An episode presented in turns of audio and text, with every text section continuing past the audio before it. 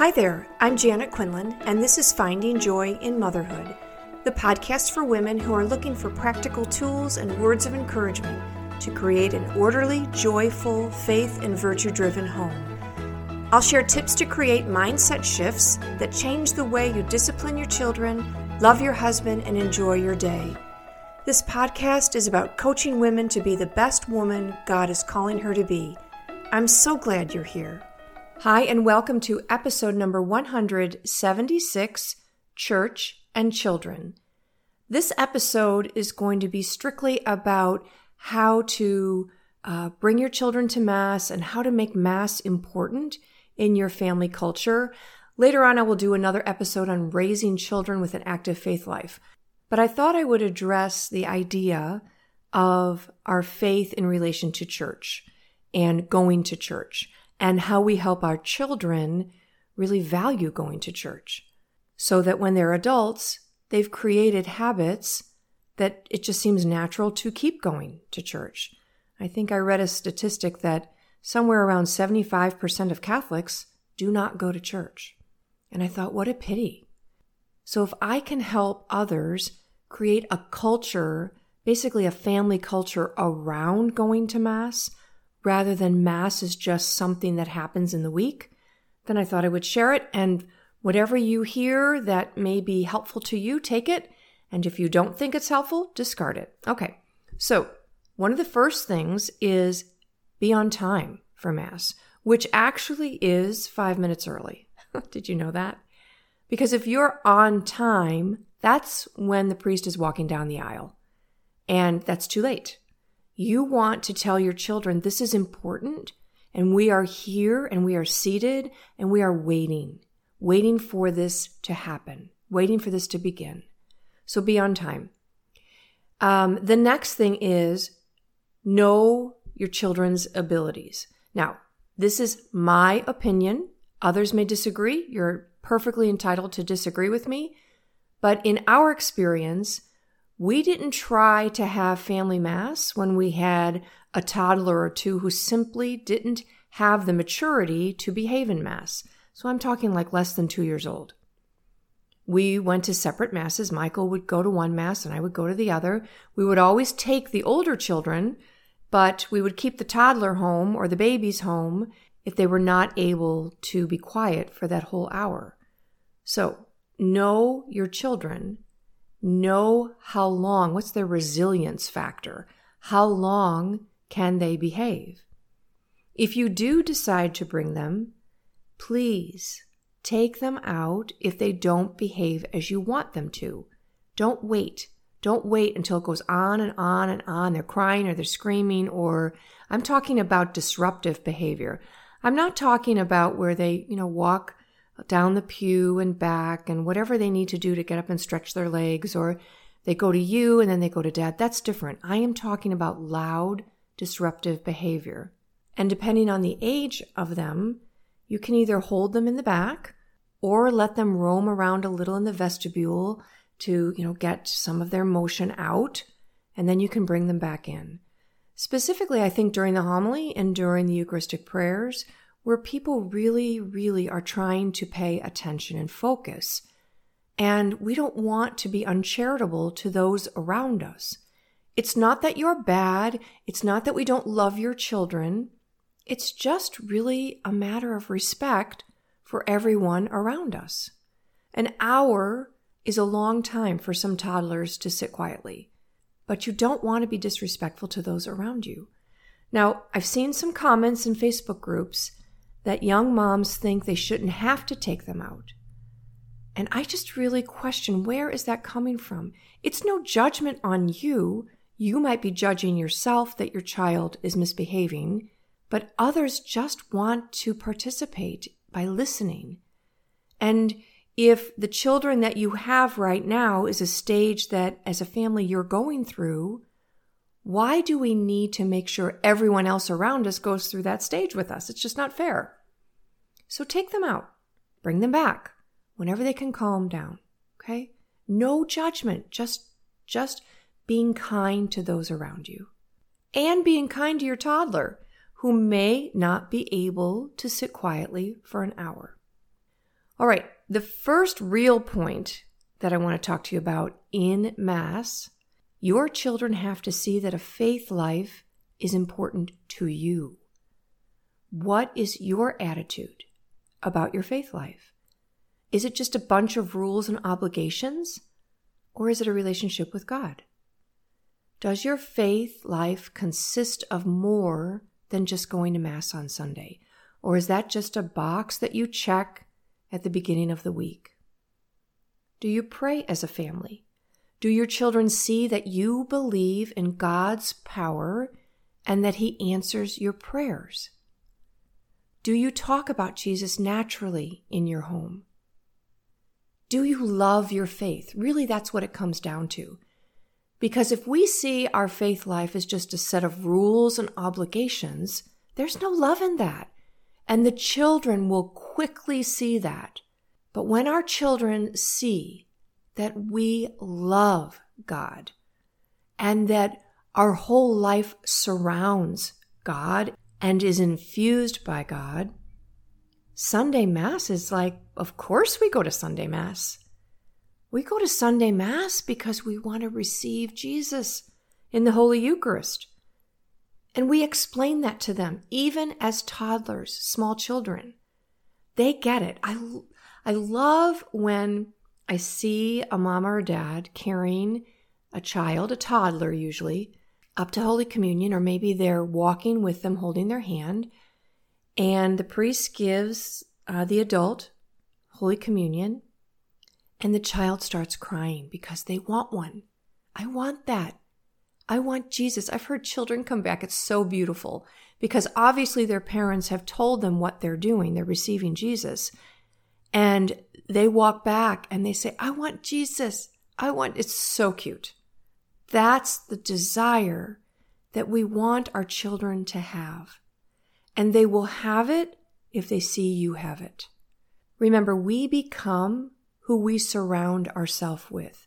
So as a small child growing up in a home, if we are not surrounded with love and active interaction with God, then our children will not become that. They will go and check the box until they don't have you around anymore to tell them to go and check the box. One of my sons, when he went off to college, he and his friends had gone to um, a Catholic high school here, Catholic boys' school here. And he told me when he came back after first semester that um, none of them go to Mass. We were talking about going to Mass. He said, No, they don't go to Mass. And I said, Why? He said, Because they said, My parents don't tell me what to do anymore, so I don't have to. And I said, Do you go to Mass? And he said, Yes, of course. because I didn't go. This is what he, he's saying to me. Because I didn't go because you told me I have to. I went because that's what we did as a family, because we loved it. So remember that your children are watching you and they need to see that you value this. The next point is don't expect them to do as you say in church if you haven't trained them to do as you say at home. This is a big thing. And actually, it doesn't matter if you're in church or the grocery store or at someone's home. If you haven't trained them at home to have self regulation, then they will not have self regulation outside the home. So I think we know what self regulation is, but just in case, it's the ability to regulate our emotions, our thoughts, and our actions according to the circumstances. We must teach our children self regulation at home so that when they get to church, it's really a habit. And if you have to correct them, they know the correction and they go back to self regulating. So, do you mean what you say at home? Because if you don't, then when they're fooling around in the pew and you say stop and sit down, they're not going to listen to you, and then it's going to escalate. Do you have structure and respect in your home so that they understand that you and your husband are the boss? Peaceful parenting is a big thing now, and so many people think it means we just let our children behave the way they think they need to behave. That's not peaceful parenting. Peaceful parenting is having the authoritative voice, not the authoritarian voice where you're constantly negative and constantly correcting and really being punitive all the time. That's not disciplining with love. And it's also not respecting them. So, letting your children know at home the structure that when you say sit down for dinner, they come and sit down for dinner. So that when you turn to them and say, sit down, please, in the pew, they will do it. All right. So make sure that you understand if you want your children to behave in church, it's actually quite simple and quite difficult. You have to make them behave at home. You have to teach them discipline, discipline for themselves. Okay. Discipline is not about spanking all the time. Discipline is about teaching them self regulation.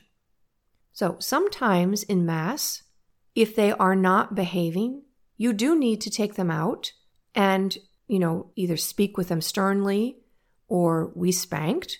Um, in fact, there's kind of a little funny story about one of our sons. It's always our sons, never our daughters. Hmm, wonder why that is. Anyway, one of our sons was not behaving in Mass. We had told him once.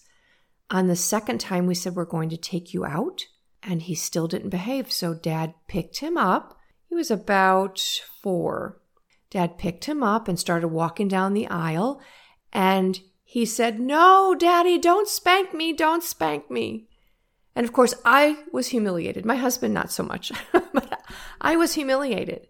But he did take him out and he did give him a little swat on the behind. And then he brought him back in. And you know, we never had trouble with him again. So I don't know if you spank or not. That's completely up to you.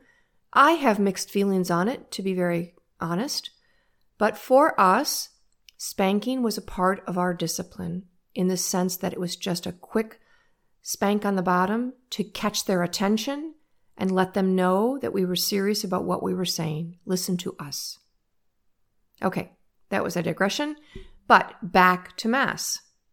Require them to participate in Mass, but require them to participate from love. Again, age appropriate. Children who are school aged can participate in parts of the Mass, but the little ones usually cannot. They can usually participate in the sign of peace they may know the Our Father. Hopefully, they do. Even if they don't say it well, you should be teaching it to them when they're two and three so that they can start saying the words that they know. And then in Mass, they say it in Mass, they can do the sign of peace without silliness. Okay, this is not a time to be silly, but it's our way of encouraging them to participate where they can. One of our children, I remember, um, Actually, it was a boy. and he knew the Alleluia and at a very young age. And so when we sang the Alleluia, he sang it right along. It was so sweet. So for the little ones, help them to pay attention. In fact, you know, when we're kneeling at the consecration, bring them in close to you with your arm around them and point up and say, Hey, there's Jesus. Do you see Jesus? Always bring them in. Now, you may be saying, Janet, you don't understand. I have four little ones. I do understand. I had six under eight years old. So I do get it. I had two arms and I had one child around each arm. My husband had two arms. He usually had them around him. And then the oldest was really right there by us. Okay, so teach them to participate from love and watch your tone, how you're doing that. Okay. Don't be critical and say, hey, pay attention, pay attention. We don't want to do that. We want to say, do you see Jesus? He's, he's waiting for you. And then after communion, teach your children to thank Jesus. Thank you, Jesus, for when you're going to come to me. Help me to be prepared to receive you soon. If they're little, please, no food or coloring books. Please don't do that. They do not need a snack. They need quiet books, and I would have a bag of five, six books reserved only for church. So that when we went to church, they were new books for them. And they just sat quietly in the pew and looked at their books. And if they would say to me, Hey, look, look at this, look at this, and I would turn to them and say, No, I am paying attention to Mass. You may read this book quietly, but you may not bother me, and if you do, I will take the book away. We hear so often adults, you know, late teenagers, even early teenagers, saying, I don't get anything out of Mass. And I would say, what have you put into it? What have you brought to Mass? And parents, you need to help your children put into Mass by participating. Of course, that will require that you participate. So, here's a little examination of conscience. Do you act bored or do you allow your children to act bored? Is your countenance pleasant, your facial expression? Do you look like you want to be there? Are you smiling? Not in a weird way, but just smiling because you know you're in the presence of God. Do you help them follow along in the book, even the ones who are just learning how to read? Show them where they are and point to each of the parts of the Mass in the book. And do you and your children participate in singing? Now, way back in the day, I was actually music director at one of our parishes. So I was an education major with a almost major, double major in music, but I didn't pursue the double major. I just minored in it. And um, singing was a big thing. I started playing the organ for church when I was in fifth grade. Can you believe it? I would go to Saturday Mass and then four Masses on Sunday playing the organ from fifth grade through high school. so I think that was one of the great preparations for me to really love the Mass. And singing is a big part of Mass. Yes, it takes some of us out of our comfort zone. Yes, we may think we don't have good voices, but actually, the number of people who don't have good voices is really low most people can follow along. They've heard the tune in their head before, so they know what it is, and they can read the words and they can follow along. So participate in singing. And we would take, if our children were sitting there and they weren't singing, we would take the book out and open up to the song and give it to them and tell them it's time to sing now. So participating in all parts of the liturgy. And the last thing I want to talk about is making Sundays special. Sundays were the highlight of our week with our children. We had church clothes for everyone, which meant long pants, socks, church shoes, you know, nice shoes, and beautiful dresses for the girls. Didn't have to be expensive, but they had to be, of course, modest on the top and long enough to be modest on the bottom. I spent extra money on my daughters during the preteen and teen years because I wanted them to find clothes that they felt were in fashion but were modest. It's really interesting when you see what's out there in the children's section for teens and preteens. It's, I mean, the clothes for girls are total trampy clothes. They're terrible. And so I spent the extra money to take them to the nice women's um, you know, the ones that were really popular, but they had more of a selection of clothes that they could actually wear that were modest and they felt were still in fashion. So, church clothes for everyone, including you and your husband. We dressed up. We're going to see God. Why would you not dress up? If you were going to meet someone like the president or the pope or, you know, some some important figure, you would always dress up. You dress up for weddings. Not so much for funerals, unfortunately, anymore, but you should because it is an important event. Every Sunday, going to Mass is an important event. Teach your children it's that important to dress up. They don't need to have a lot of church clothes. I think we had one pair of pants for each of the boys and a couple of tops, a couple of shirts. And the girls, they had, you know, two or three outfits that they just rotated. And for those of you who live in a place where they have soccer games or baseball games, they don't need to come in their uniform. They need to come in their dress clothes and then they can change quickly and go to their game. The second thing is prep the night before so that you're not screaming around one minute before you have to leave trying to find a shoe for your three year old. Lay it all out so that it's all there and easily found. Everything is pressed if it needs to be pressed, and everyone knows what they're going to wear. And then afterwards, get donuts or get bagels or make a special breakfast. Do something that continues the celebration for the children. Consider no tech. No tech. Maybe until at least one o'clock in the afternoon. No tech in the morning, not for you or your husband or any of the children. Let God be first. You might decide no tech all day. I think that's great. We won't die if we don't get a message. We just won't. We won't die if we don't check what's in the news, what's on Instagram, whatever your children's apps that they go on. No one will die if they don't check it or if they don't respond to someone immediately. So maybe put it on Do Not Disturb and have a tech free morning only for God. And then create family time together on Sundays. Keep Sunday totally family focused. No chores around the house. If your children have friends, they don't go out to see their friends on Sunday. Now, they might go outside and play, which is very different than going to someone's home. We really kept Sunday just for our family. And then the last thing is watch your tone on Sunday. Be very careful that you are not impatient.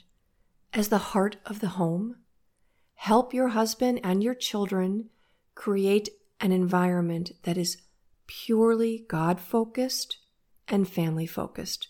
Let this be your one day where things calm down and relax, where you're not doing anything that's distracting.